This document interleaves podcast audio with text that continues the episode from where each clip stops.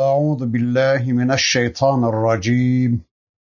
بسم الله الرحمن الرحيم. الحمد لله رب العالمين. والصلاة وأتم التسليم على سيدنا محمد المبعوث رحمة للعالمين. اللهم لا سهل إلا ما جعلته سهلا وأنت تجعل الحزن إذا شئت سهلا.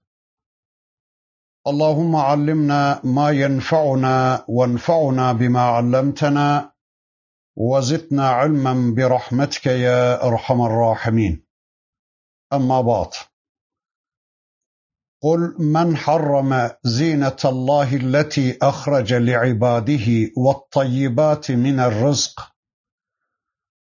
قل هي للذين آمنوا في الحياة الدنيا خالصة يوم القيامة كذلك نفصل الآيات لقوم يعلمون إلى آخر الآيات صدق Allahul azim. Muhterem arkadaşlar, birlikte Araf suresini tanımaya çalışıyorduk. Geçen haftaki dersimizde surenin 32. ayetine kadar gelmiştik. İnşallah bu haftaki dersimizde de okumuş olduğum bu 32. ayetinden itibaren tanıyabildiğimiz kadar surenin öteki ayetlerini tanımaya çalışacağız. Her dersimizde söylediğimiz gibi inşallah burada duyduğumuz, dinlediğimiz Allah ayetleriyle önce Allah'ın istediği biçimde iman edeceğiz. Sonra da bu imanlarımızla yarınki hayatımızı düzenlemek üzere yarınki hayatımızda bu imanlarımızı görüntülemek üzere ciddi bir çabanın, ciddi bir gayretin içine inşallah gireceğiz. Bugün okumuş olduğum 32. ayeti kerimesinde bakın Rabbimiz şöyle buyuruyor. Ey peygamberim de ki Allah'ın kulları için yarattığı zineti ve tertemiz rızıkları haram kılan kimdir? Kim haram kılıyormuş bunları? Bunlar dünya hayatında inananlarındır. Kıyamet gününde de yalnız onlar içindir. Bilmek isteyen, bilgiye ulaşmak isteyen, Allah bilgisiyle bilgin olmak isteyen kimseler için ayetlerimizi işte böylece uzun uzun açıklıyoruz. Evet, Allah'ın yeryüzünde helal kıldığı tertemiz rızıkları ve zinetleri kim haram kılıyormuş? Kimin yetkisi varmış buna? Halbuki haram helal sınırları belirleme yetkisi sadece Allah'a aittir. Gerek yinilip içilecek cinsten olsun, gerekse giyilecek ve kullanılacak şeylerden olsun, Allah'ın tertemiz rızıklarını ve zinetlerini Allah'tan başka hiçbir kimse, hiçbir kurum haram kılamaz. Hiç kimse onları Allah'ın kullarına yasak edemez. Arkadaşlar, Rabbimizin yasalarına göre eşyada asıl olan ibahadır. Rabbimizin yarattığı her şey temizdir. Ancak hakkında nas bulunanlar müstesnadır. Beş şeyde asıl olan hürmettir. Din, nesil, akıl, nefis ve mal. Mevcudatın tamamı insan için yaratılmış ve insanın hizmetine verilmiş olduğu için tüm mevcudatta asıl olan ibahadır. Helallik ve temizliktir. Ama hakkında bunun zıttını ortaya koyan, yani onun haramlığını anlatan Nass'ın bulunduğu şeyler bunun dışındadır. Haram olanlar haramdır da helal olanlardan istifade şeklini belirleme hakkı da Allah ve Resulüne aittir. Yani tüm helallerden nasıl istifade edileceğini ne miktar ve hangi ölçüde istifade edileceğini de Allah'ın Resulü belirlemiştir. İnsanlar Allah ve Resulünün helal dediği bölgelerde yer içerler, giyinirler ama onların ruhsatını aşan bölgelerde de durmak zorundadırlar. Aslında bu sınırı Allah ve Resulü belirler de ama insanlar da bunu seçebilirler. Yani insanlar Allah'ın kendilerine vermiş olduğu fıtrat gereği tabi eğer bu fıtrat bozulmamışsa hakkın tecellisi olarak insanlar da iyiyi kötüyü seçebilme, ayırt edebilme özelliğine sahiptirler. Ya da kendi iradelerince iyiyi kötüyü seçebilirler, kendilerince haram helal sınırları belirleyebilirler ama sonucuna kendileri katlanmak kaydu şartıyla. Rabbimiz diyor ki imanı da küfrü de seçebilirsiniz. Haram helal konusunda, hayat programı konusunda beni de dinleyebilirsiniz, başkalarını da. Sonucuna kendiniz katlanmak kaydu şartıyla dilediğinizi yapabilirsiniz. Ama benim rızamı ve cennetimi kazanmak istiyorsanız her konuda beni dinlemek, benim hayat programımı uygulamak zorundasınız. Çünkü bizi yaratan, bizi programlayan, bizim fıtratımızı en iyi bilen odur. İnsan için yapılacak, yapılmayacak işleri haram helal sınırlarını en güzel belirleyen Allah'tır. Öyleyse kimmiş Allah'ın tertemiz rızıklarını haram kılmaya kalkışan? Kimin haddi neymiş Allah'a rağmen haram helal belirleme? Arkadaşlar, rızık çok genel bir kavramdır. Rızık, kişiye Allah'ın ana karnında ve dünyaya geldikten sonraki dönemde tahsis buyurduğu şeylerin tümüdür ana karnında başlayan Rabbimizin bu tahsisatı ölümle kesilip son bulur. Bizim için bir insan için ne kadar rızık takdir edildiği ölümden önce bunun bilinmesi mümkün değildir. Ancak kişi ölünce ona tahsis edilen rızkın o kadar olduğu bilinir. İşte ana karnı da dahil olmak kaydı şartıyla Rabbimizin kula tahsis buyurduğu şeylerin tümüne rızık denir. İlimden, akıldan, fikirden, kelimeden, nefesten, zamandan, evlattan, havadan, sudan, güneşten, paradan, puldan, yiyecekten, içecekten, giyeceğe kadar her şey ona takdir edilmiş rızıktır. Başka bir deyişle rızık mevcudatın bir bölümünün diğer bölümüne tahsisidir de diyebiliriz. Güneşi bizim emrimize tahsis buyurduğu gibi arıyı, elma ağacını, koyunu, ineği bizim rızkımıza sebep kıldığı gibi. Evet, tüm bunlar birer rızıktır ama bu rızıkların helalleri var, güzelleri var, çirkinleri var. Zinet ve rızıkların helallerinden istifade edeceğiz ama bir de şunu hiçbir zaman hatırımızdan çıkarmayacağız ki helalleri bile olsa zinet gündeme gelince bilelim ki şeytan da gündeme gelecektir.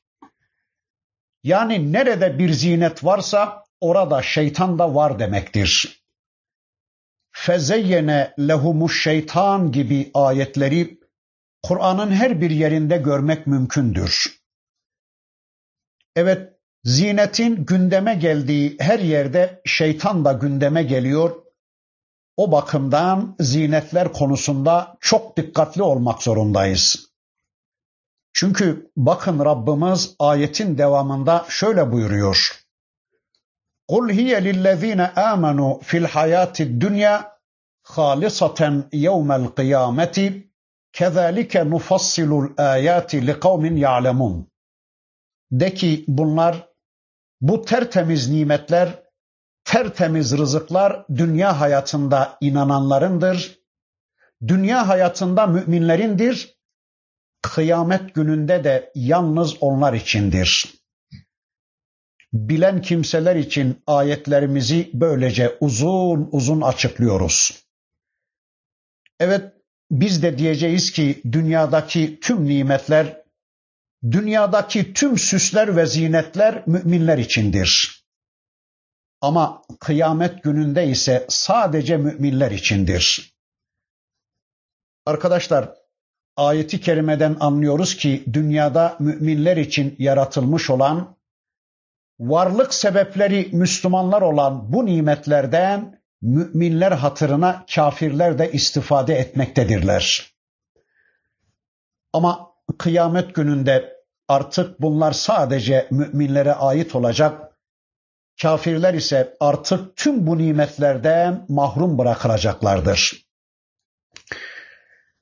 İleride gelecek aynı surede cehenneme dolmuş kafirler müminlerin ellerindeki nimetleri görünce diyecekler ki ey müminler şu nimetlerinizden biraz da bizim tarafa gönderseniz de biz de biraz onlardan tatsak diyecekler de müminler de diyecekler ki Allah bunları size haram kılmıştır.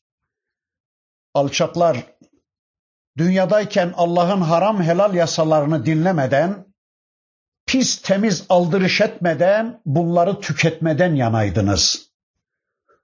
Zorla Müslümanların ellerinden alıp zorbayla mazlumların ağızlarından kapıp karınlarınıza aktarma kavgası veriyordunuz.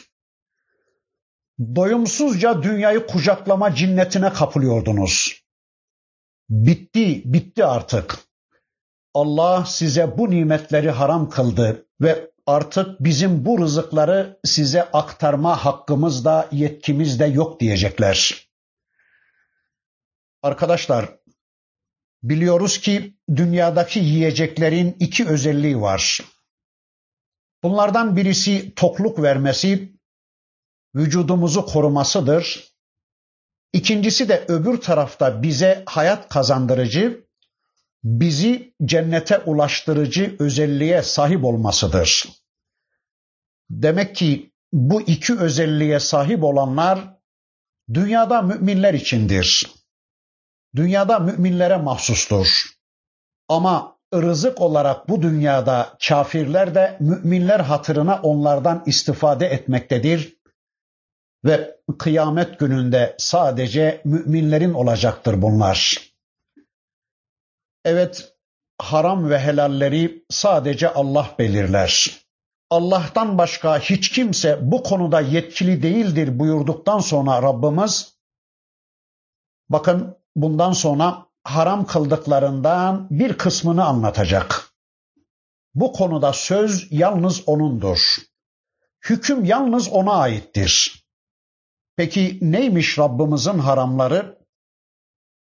قل إنما حرم ربي الفواحش ما ظهر منها وما بطن والإثم والبغي بغير الحق وأن تشركوا بالله ما لم ينزل به سلطانا وأن تقولوا على الله ما لا تعلمون De ki Rabbim sadece açık ve gizli fenalıkları, açık ve gizli fahşaları, günahı haksız yere tecavüzü, hakkında hiçbir delil indirmediği şeyi Allah'a ortak koşmanızı, Allah'a karşı bilmediğiniz şeyleri söylemenizi haram kılmıştır.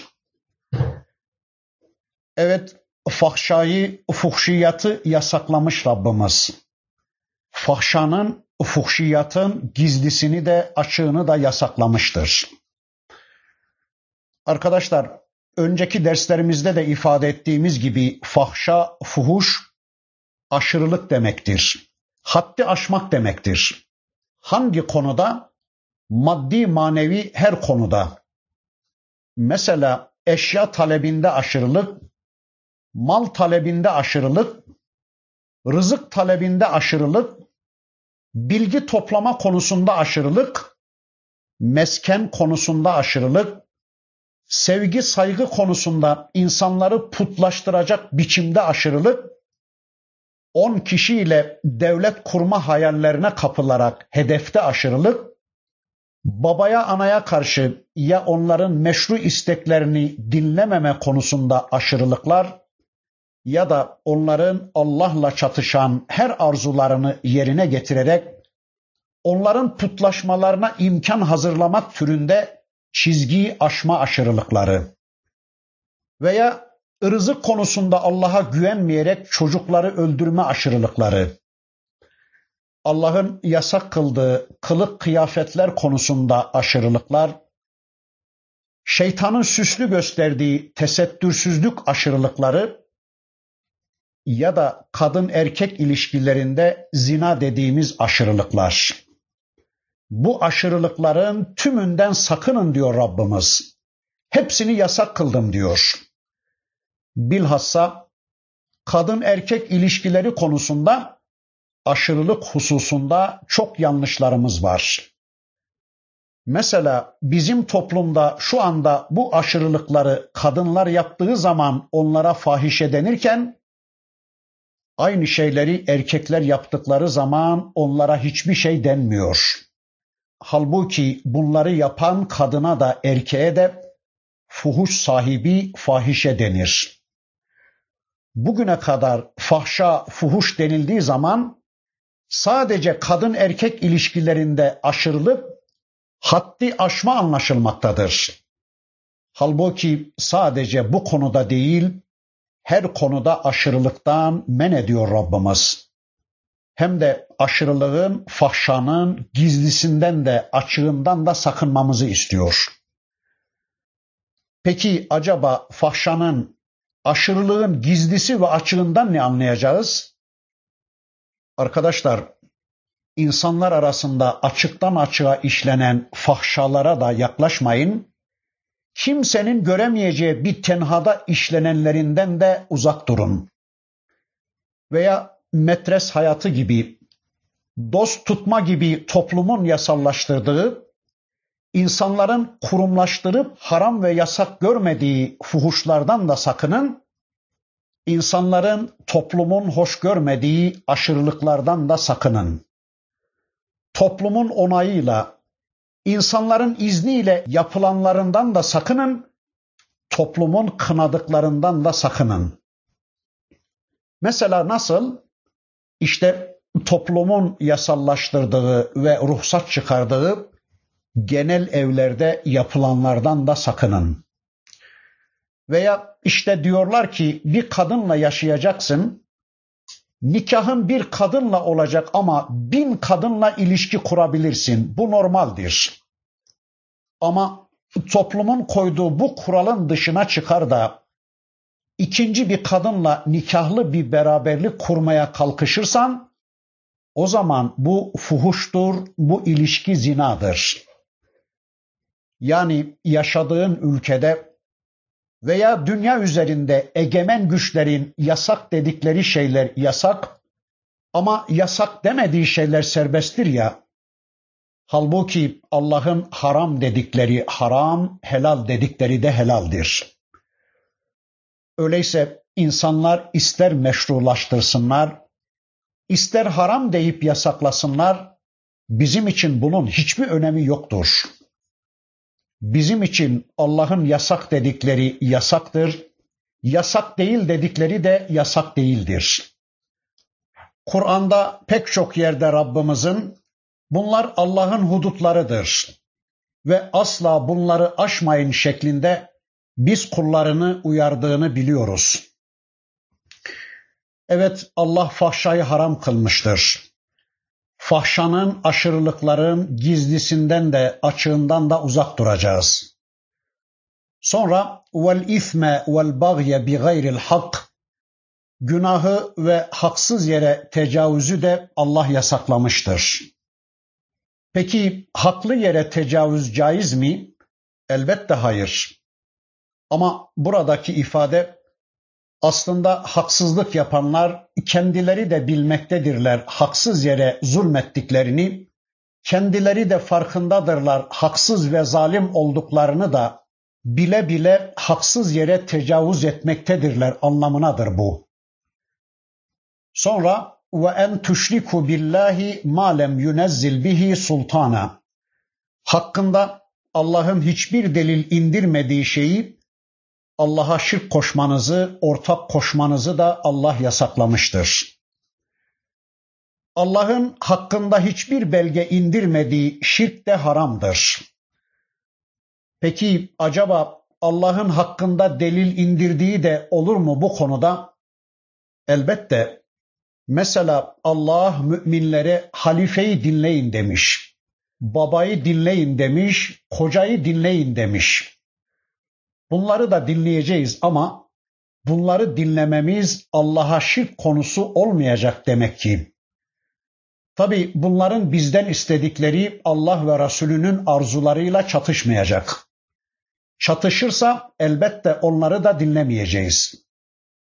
Arkadaşlar, Müslümanın Müslüman olabilmesi için önce şirkten kurtulması gerekmektedir. İslam'a girişin ifadesi olan kelime-i tevhidde bunu görüyoruz. Allah'tan başkalarını reddedecek kişi sonra da İslam'a girecektir. Ancak sadece şirkten kurtulmak da yetmez. Yani sadece la demek de yetmez, hemen arkasından illallah denmelidir. İkisini birlikte düşünmek zorundayız. Şirk, uluhiyet ve rububiyette Allah'a ortaklar bulmak, Allah gibi başka varlıklar kabul ederek, Allah gibi başka varlıklar kabul ederek, onlara ibadet etmek veya onların kanunlarına, onların arzularına ve yasalarına itaat etmek demektir. Şirk Allah'ı tanımakla beraber, Allah'a kulluk yapmakla beraber onun kendisini bize tarif buyurduğu sıfatlarından bazılarını reddetmektir.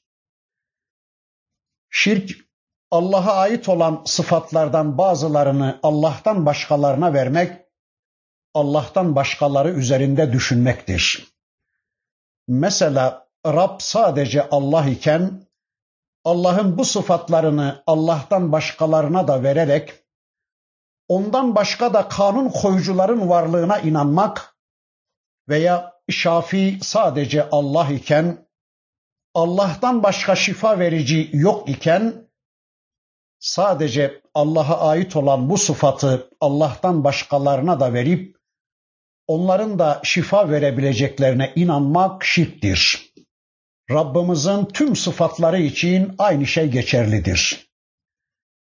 Şimdi 24 saatin tümünde sadece Allah'ı Rab kabul edip onun arzularını gerçekleştirmek gerekirken bu zamanın herhangi bir biriminde arzuları Allah'ın arzularıyla çatışan bir varlığın arzularına itaat etmek de şirktir. Şöyle giyineceksin, şurada okuyacaksın, şunu anlatacaksın, şu kadar anlatacaksın, şunu yapacaksın, bunu yapmayacaksın gibi arzuları, emirleri Allah'ın arzularıyla çatışan bir varlığı dinlemek de şirktir. Allah'ın haramlarını helal, helallerini haram kabul etmek de şirktir.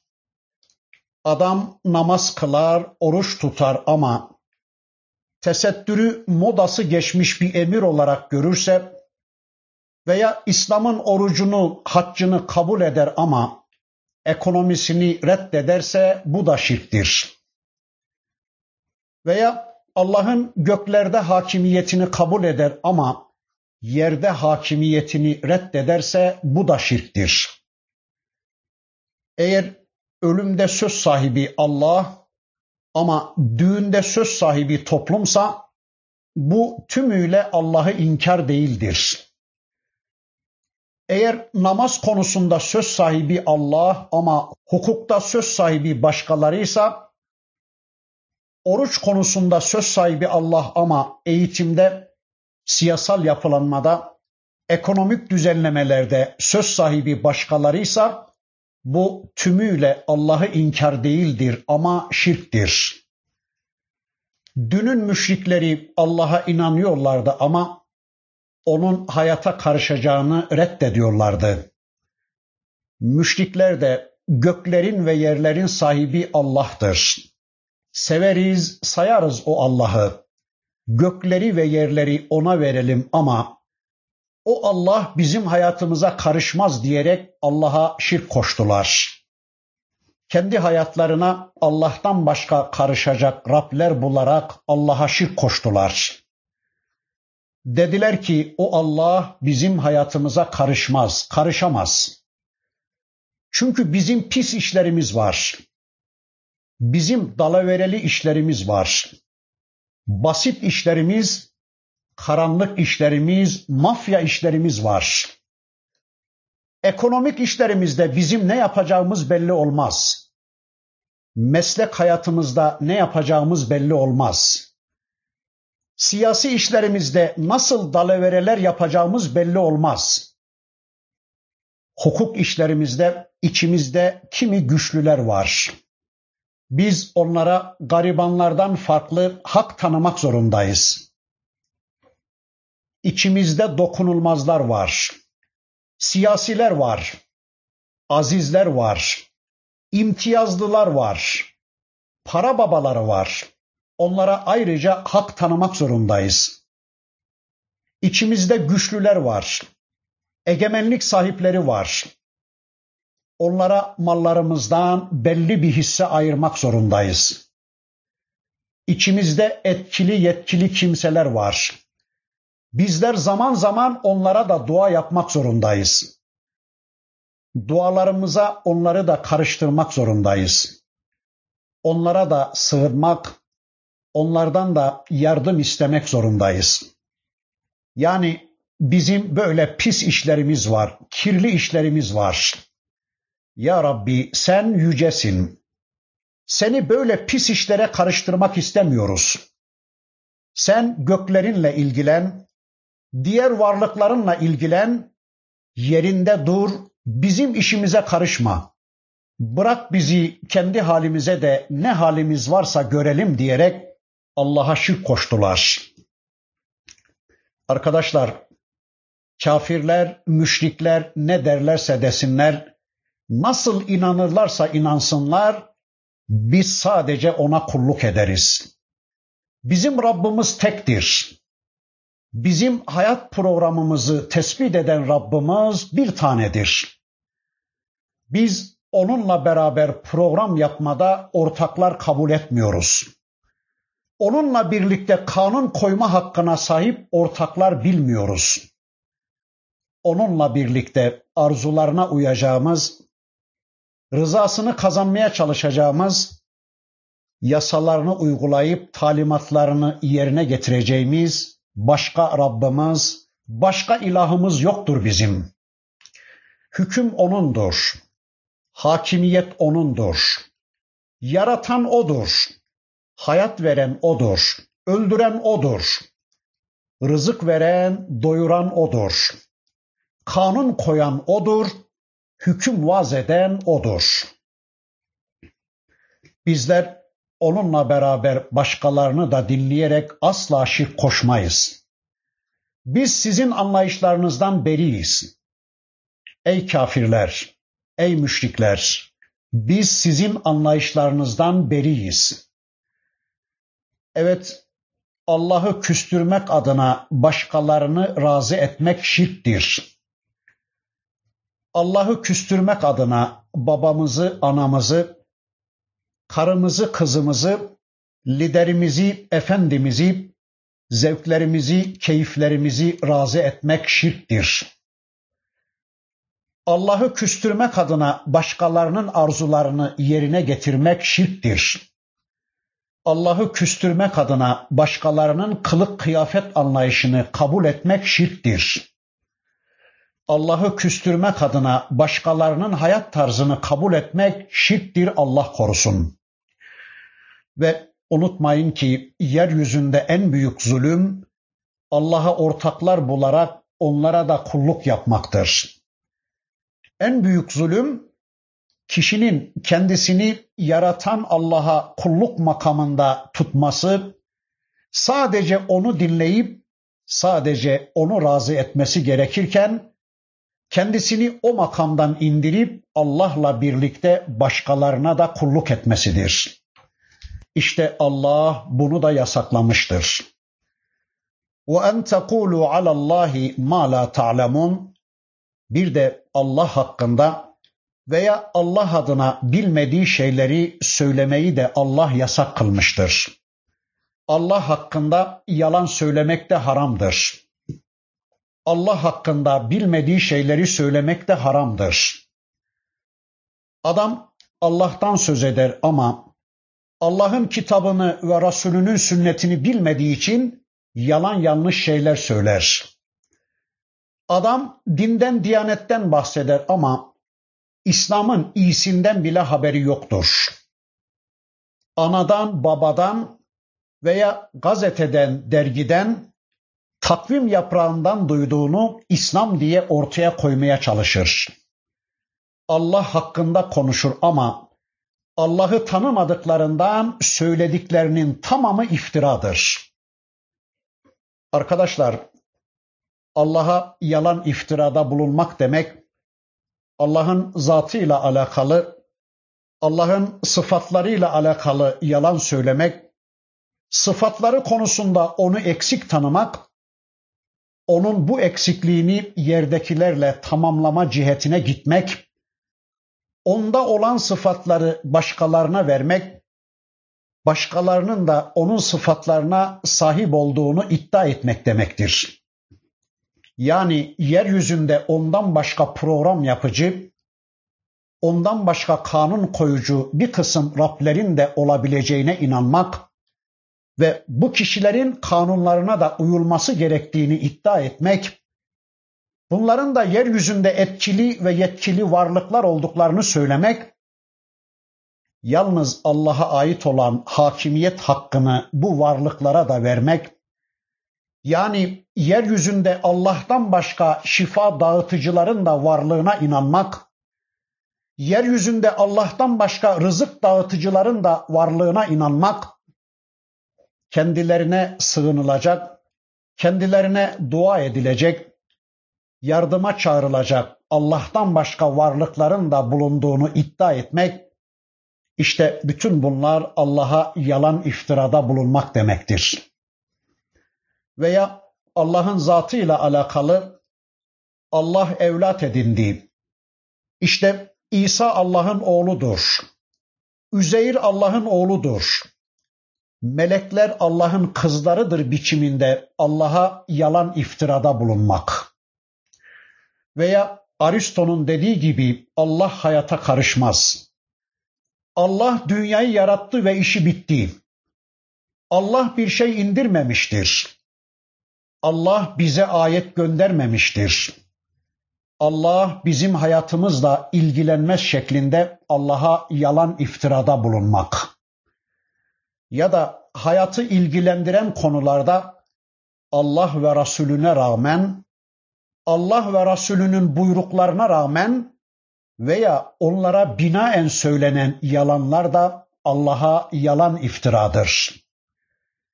Yani Allah ve Resulünün sözlerini başka bir şekle getirerek söylenen yalanlar. Allah'ın dediklerini demedi, demediklerini de dedi şeklinde yalan iftirada bulunmak. Efendim Zaten Allah da bundan yanadır. Allah da bunu istemektedir diyerek Allah'ın istemediklerini Allah istiyormuş pozisyonunda insanlara sunmak bilelim ki Allah'a yalan iftirada bulunmak demektir. Efendim Allah da demokrasiden yanadır. İslam da laikliği önermektedir. Efendim Kur'an'da kesinlikle cihat yoktur. Allah böyle bir şey emretmemiştir. Bu çağda, bu devirde kesinlikle böyle çağ dışı bir şeyi Allah emretmez. El kesme, göz çıkarma kesinlikle Kur'an'a yakışan şeyler değildir bunlar. Baş örtme de yoktur efendim. Nereden çıkarıyorlar bunu? Kur'an'da kesinlikle böyle bir emir yoktur. Kur'an mahza bir ahlak kitabıdır. Kur'an da demokratik bir sistem öneriyor efendim. Kur'an bundan başka bir şey demiyor ki diyerek kimileri de bugün Allah'ın dediklerini demedi, demediklerini de dedi demeye çalışıyorlar veya dedirtmeye çalışıyorlar Allah'a ve Kur'an'a. İşte bu da Allah'a yalan iftiradır. Veya efendim ben Kur'an'ı başından sonuna kadar taradım. Orada başörtmeye dair bir tek emir bile bulamadım diyen kişinin iftirası. Veya ben bu insanların kurtuluşu için bir tek yol biliyorum. O da demokrasidir. Bunun dışında başka sıhhatli bir çıkış yolu bilmiyorum diyen adamın iftirası. Bütün bunlar Allah adına beyan, Allah adına yalan iftiralardır. Ya da Yahudi ve Hristiyanlar, müşrikler bir hayat yaşıyorlardı ki baştan sona İslam'dan uzak ama diyorlardı ki işte bu yaşadığımız hayat Allah'ın istediği hayattır. İşte Allah'ın razı olduğu hayat budur. İşte Allah'ın razı olduğu hayat budur. Allah kullarından böyle bir hayat ister. Bizler şu anda Allah'ın razı olduğu hayatı yaşıyoruz. Bizler Allah'ın elçisi Musa'nın yolundayız, İsa'nın yolundayız veya bizler Hanifleriz. Yani İbrahim'in yolundayız diyorlar ve Allah'a yalan iftirada bulunuyorlardı. Halbuki yaşadıkları bu hayat ne Allah'ın istediği bir hayattır ne de bu sözünü ettikleri peygamberlerle ilgisi olan bir hayattı. İşte bu da Allah'a yalan iftirada bulunmaktır. Tıpkı bugün yaşadıkları hayat İslam olmayan Müslümanların biz İslam'ı yaşıyoruz. Bu yaşadığımız hayat Allah'ın istediği hayattır demeleri gibi. Halbuki namazımızdan tesettürümüze kadar siyasal yapılanmamızdan ekonomik sistemlerimize, hukuk tarzımızdan kılık kıyafet biçimimize, mücadele metodumuzun meşruluğundan düğün dernek anlayışımıza, beşeri işlerimizden soframıza kadar, çocuklarımızın eğitimine kadar yaşadığımız hayat Allah'ın istediği hayat değildir. Böyle olduğu halde bizler şu anda Allah'ın istediği hayatı yaşıyoruz diyerek Allah'a iftira etmeye hiçbirimizin hakkı da yetkisi de yoktur. Bakın Bakara suresinde de Rabbimiz Allah hakkında insanları kandırmaya ve saptırmaya çalışan şeytanı dinlemememiz gerektiğini anlatırken şöyle buyurur. İnnemâ ye'murukum bis-sû'i vel-fahşâ'i ve en tekûlû alallâhi mâ lâ ta'lemûn. Muhakkak ki şeytan size kötülük ve fahşa emreder. Size ahlaksızlığı emreder ve de Allah hakkında bilmediğiniz şeyleri söylemenizi emreder.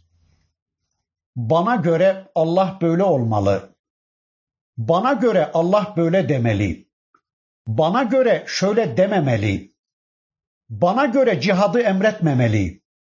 Bana göre tesettürü istememeli. Bana göre bu devirde kısası emretmemeli. Bana göre bu devirde tesettürü emretmemeli. Bana göre namaz olmamalı diyerek sizin Allah hakkında düşüncelerinizi bozmaya çalışıyor şeytan. Allah karşısında bilgi iddiasına, Allah karşısında güç iddiasına götürüyor sizi. Ne yani Allah bilirse ben de bilirim. Allah'ın gücü kuvveti varsa benim de gücüm kuvvetim vardır demeye götürür sizi. Allah kanunlarına muhalif kanunlar yapmaya yönlendirir sizi. Allah yasalarını dinlememeye, beğenmemeye götürür sizi. Öyleyse kesinlikle şeytan vahiylerini dinlemeyeceğiz. Hep Allah'ın vahyini dinleyeceğiz. Ne şeytan vahiylerini ne de yeryüzündeki iki ayaklı şeytan vahiylerini dinlemeyecek, sadece Rabbimizin vahyine kulak verecek, ve Rabbimiz kitabında ve Resulünün sünnetinde kendini bize nasıl tanıtmışsa, hangi sıfatlarla muttasıf, hangi sıfatlardan münezzeh olarak tanıtmışsa, o şekilde ona iman edecek ve başkalarına asla kulak vermeyeceğiz. Allah doğru söyler, Allah güzel söyler diyeceğiz ve asla şeytana uymayacağız. Bundan sonra 34. ayetinde de bakın Rabbimiz şöyle buyuruyor. وَلِكُلِّ أُمَّةٍ اَجَلٍ فَإِذَا جَاءَ اَجَلُهُمْ لَا يَسْتَأْخِرُونَ سَاعَةً وَلَا يَسْتَقْدِمُونَ Her ümmet için belli bir ecel, belli bir süre vardır. Ecelleri gelip vakitleri dolunca ne bir saat gecikebilir ne de öne geçebilirler. Evet, Allah kainatta her şey için belli hak yasalar tespit etmiştir. Kainatta her ümmet için, her fert ve toplum için, her varlık için, her şey için belli bir ecel tayin buyurmuştur. Her şeyin takdir edilmiş bir eceli vardır. Eceli geldiği zaman yapraklar düşer, eceli geldiği zaman taşlar yuvarlanır, Eceli geldiği zaman dipdiri bedenler yere düşer. Eceli geldiği zaman ruhlar bedenlerden ayrılır. Eceli geldiği zaman güneşin defteri dürülür. Yıldızlar yerlerinden sökülüp sağa sola atılır, dağlar yürütülür. Eceli geldiği zaman dünya durur, hayat biter ve her şey yok olup gider. Evet, her şey için bir zaman, bir ecel belirlemiştir Rabbimiz. Kendisinden başka her şey fanidir. Her şey eceli geldiği zaman yok olmaya mahkumdur. Baki olan sadece bu kainatın yaratıcısı ve yarattığı varlıkların yasalarının ve ecellerinin tayin edicisi olan Rabbimizdir. Fertlerin eceli olduğu gibi toplumların da ecelleri vardır. Arkadaşlar Resulullah Efendimizin bir hadislerinden öğreniyoruz ki bireysel ecel, bireysel kıyamet, toplumsal ecel ve kevni ecel vardır. Bireysel ecel fertlerin ecelidir. Toplumsal ecel de toplumların hayat sahnesinden silinip gitmesidir herhangi bir şehrin, herhangi bir ülkenin, herhangi bir toplumun tarih sahnesinden silinip gitmesidir. Kevni kıyamet de kainattaki varlıkların tümünün yok edilmesidir. İşte gerek fertler için, gerek toplumlar için, gerekse kainat için Allah tarafından takdir edilmiş ecel geldi mi, artık ne bir saat geciktirilebilir ne de bir saat ileri alınabilir. Ya beni Adem, İmma ye'tiyennekum rusulun minkum yaqussuna aleykum ayati femen ittaka ve aslaha fela havfun aleyhim ve lahum yahzenun. Ey Adem oğulları size ayetlerimizi okuyan size ayetlerimizi kıssa eden onları örnekleyip anlaşılır ve yaşanır hale getiren peygamberler geldiğinde kim onlarla yol bulur, onlar rehberliğinde bir hayata yönelir ve gidişini düzeltirse işte onlara korku yoktur ve onlar mahzun da olmayacaklar. Onlar asla üzülmeyeceklerdir. Arkadaşlar, Kur'an-ı Kerim'de Adem kıssasının geçtiği her yerde bu ayetin konusu geçmektedir. O olaydan sonra Rabbimiz sürekli peygamberler göndermiş ve yeryüzünü hiçbir dönem vahiysiz bırakmamıştır. Her dönem yeryüzüne elçiler göndermiş, kitaplar göndermiş Rabbimiz ve demiştir ki sizlerden her kim benim gönderdiğim ayetlerimi okuyan elçilerim kendisine geldiğinde ona uyar, onun getirdiği kitaplarıma tabi olur, o kitap istikametinde bir hayat yaşarsa o emindir, emniyettedir, cennettedir, ona korku da yoktur, mahzun olma da. Ama kim de o elçilerimi ve elçilerin vasıtasıyla kendisine gönderdiğim kitabımı inkar eder, yalanlar yok farz eder, ondan habersiz bir hayat yaşamaya kalkışırsa kesinlikle bilesiniz ki o da cehennemdedir. Evet, her dönem Allah'ın elçileri, Allah'ın istekleri yani Allah'ın vahyi kendilerine ulaşınca insanlar iki grup oluyorlarmış. Yani kitap karşısında veya peygamber karşısında iki grup insan varmış. Birincisi ya kimileri bu hidayete tabi oluyorlar, muttaki davranıyorlar, Rablerinin koruması altına giriyorlar, o yol göstericinin yol gösterisine uyuyorlar, yollarını yol bilene soruyorlar, yol göstericinin elinden tutuyorlar, o nasıl yol gösteriyorsa onun peşinde olmaya çalışıyorlar.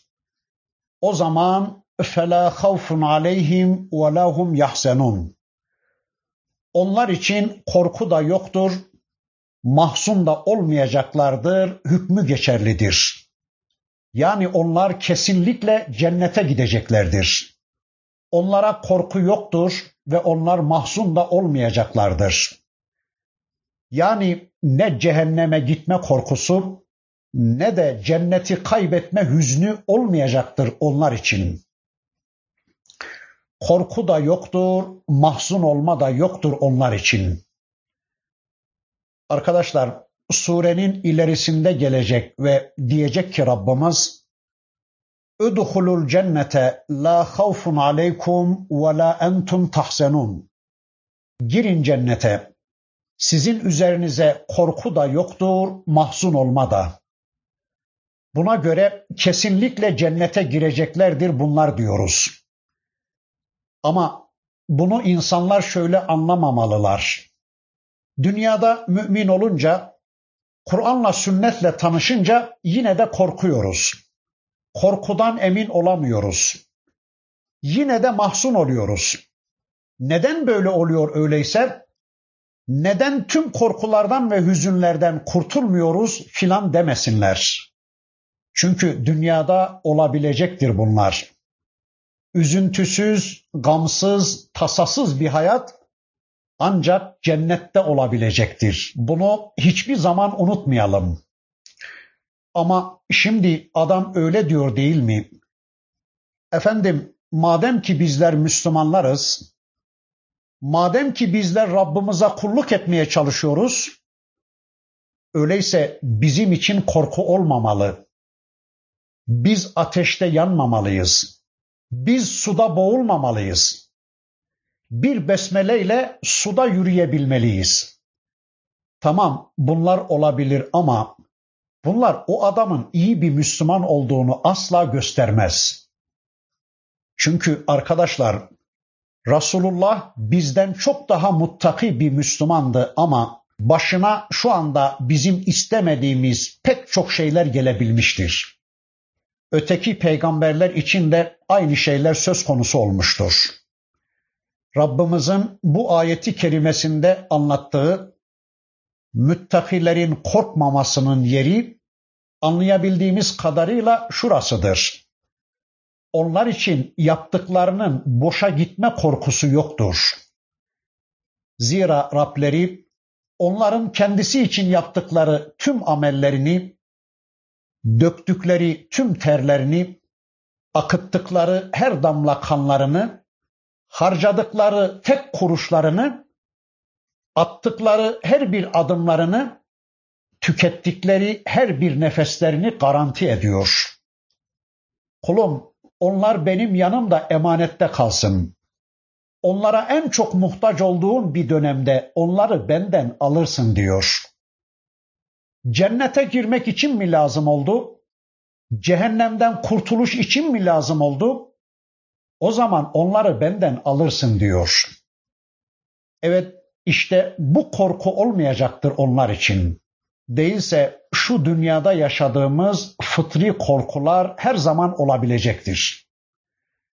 Evet Allah'ın ayetlerini kıssa eden, Allah'ın ayetlerini okuyan, Bakara'yı, En'am'ı, Araf'ı, Kevser'i okuyan, kabri, haşrı, neşri, azabı, ikabı, cenneti, cehennemi anlatan, Allah'ın kainatta yarattığı Kur'an dışındaki meşhut ayetlerini anlatan, Allah'ın ayetlerini öğreten, Allah'ın kullarından istediği kulluğu yaşayan ve bizim için Allah'ın istediği kulluğu en güzel bir biçimde örnekleyen Allah elçilerine tabi olan, takvayı seçen, gayba inanan, namaz kılıp infak eden, hayatlarını Allah için yaşamaya karar veren ve durumunu ıslah edip iyi bir Müslüman olmaya çalışan müminler için korku da yoktur, mahzun olma da yoktur. İşte bunlar vahiy karşısında her bir dönem gelen Allah'ın elçileri karşısında birinci grupta olanlardır. Bir ikinci grup daha varmış. Bakın onları da bundan sonraki ayetinde Rabbimiz şöylece anlatır. وَالَّذ۪ينَ كَذَّبُوا بِآيَاتِنَا وَاسْتَكْبَرُوا عَنْهَا اُولَٰئِكَ أَصْحَابُ النَّارِ hum fiha halidun. Ayetlerimizi yalanlayıp onlara karşı büyüklük taslayanlar, müstekbir davrananlar var ya, işte onlar cehennemliklerdir. Orada ebediyen kalacaklardır onlar. Evet, ikinci bir grup da olacak insanlardan. Benden bir hidayet rehberi, benden bir yol gösterip, benden bir vahiy ve peygamberle karşı karşıya geldiklerinde ikinci bir grup insan da şöyle davranacaktır. Onlar ayetlerimizi yalanlayıp onlara karşı büyüklük taslayacaklardır. Müstekbir davranacaklardır. İşte onlar cehennemliklerdir ve orada o cehennemde temelli kalacaklardır. Evet, ayetlerimizi yalanlayanlar veya amelen onları küfredenler, yalan sayanlar var ya, mesela biliyor adam, anlıyor ayetlerin ne dediğini ama bilgisini amele, imanını eyleme dönüştürmüyorsa, inandığı, bildiği ayetlere imanını amele dönüştürmüyorsa, arkadaşlar işte bu da ayrı bir küfür çeşididir. Dikkat ederseniz inkar edenler, küfredenler denmiyor da yalan sayanlar deniyor. Çünkü yalan saymak inkardan farklıdır. Adam duyuyor, anlıyor, hatta inanıyor ama gereğini yerine getirmiyor. Yani diliyle inandığını iddia ediyor ama hayatıyla, hayat programıyla yalanlıyor. Mesela adama soruyorsunuz. Arkadaş ölecek misin? Evet. Dirilecek misin? Evet. Hesap kitap var mı? Tamam. Peki Allah kadir mi? Yapar mı bunu? Tamam. Hepsine inanıyor adam.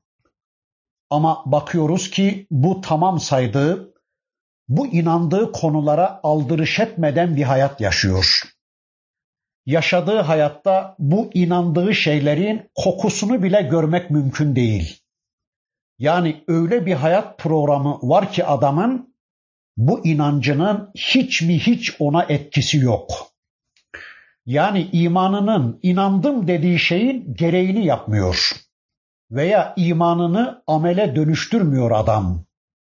Çok korkunç bir suç değil mi bu? Yani namaz kılması gerektiğine inanıyor ama kılmıyor. Örtünmesi gerektiğine inanıyor ama örtünmüyor. Kur'an'ı sünneti tanımadan Müslümanlık olmayacağına, olamayacağına inanıyor ama farklı yaşıyor. Çoluk çocuğunu eğitmesi gerektiğine inanıyor ama yanaşmıyor. Duyar İslam'ı, okur Kur'an'ı doğru yahu yapmak lazım, etmek lazım. Vah tuh der ama döner gider eski haline. Hiç değişme olmaz hayatında. Unutur gider bu duyduklarını. Arkadaşlar işte yalan sayma budur ve gerçekten çok büyük bir suçtur. Biliyor, inandığını iddia ediyor, ağzından iman ettiğini geveliyor ama bunu kendi hayatına indirmiyor. İşte bu şekilde Allah'ın ayetlerini yalan sayanlar, Allah'ın ayetlerini küfredenler, kamufle etmeye, örtmeye, örtbas etmeye çalışanlar, toplumun gündeminden düşürmeye çalışanlar ve de ayetleri kale almayarak, ayetlerin imanını gündeme getirmeyerek onlara karşı müstekbirce, kibirlice, ihtiyatsızca, eyvallahsızca bir tavır takınan kimseler kesin cehennemdedirler. وَاسْتَكْبَرُوا anha Allah'ın ayetlerine karşı büyüklenenler, Allah'ın ayetlerine karşı müstekbir davrananlar, Allah'ın ayetlerine karşı, Allah'ın sistemine karşı kendilerini müstahni görenler, ihtiyatsız kabul ederek, eyvallahsız bir tavır sergileyerek onu kabule tenezzül etmeyenler, Allah'ın ayetlerinden daha güzelini biz de söyleriz. Allah'ın sisteminden daha güzelini biz de vaz edebiliriz. Allah'ın yasalarından daha güzelini biz de koyabiliriz diyenler. Allah'ın ayetlerini beğenmeyenler. Allah'ın miras hukukunu beğenmeyip kendi hukuklarını onun yerine ikame etmeye çalışanlar. Kısas ayetleri bu devirde geçersizdir. Tesettür ayetleri demode olmuştur diyenler. Allah'ın kitabını örttükleri için, Allah'ın ayetlerini örtüp örtbas ettikleri için, Allah'ın kullarının hayat yolları üzerine yerleştirdiği işaret levhalarını örttükleri için, ayetleri gizleyip kamufle ettikleri için ısrarla kendi hayatlarını, kendi anlayışlarını savunuyorlar.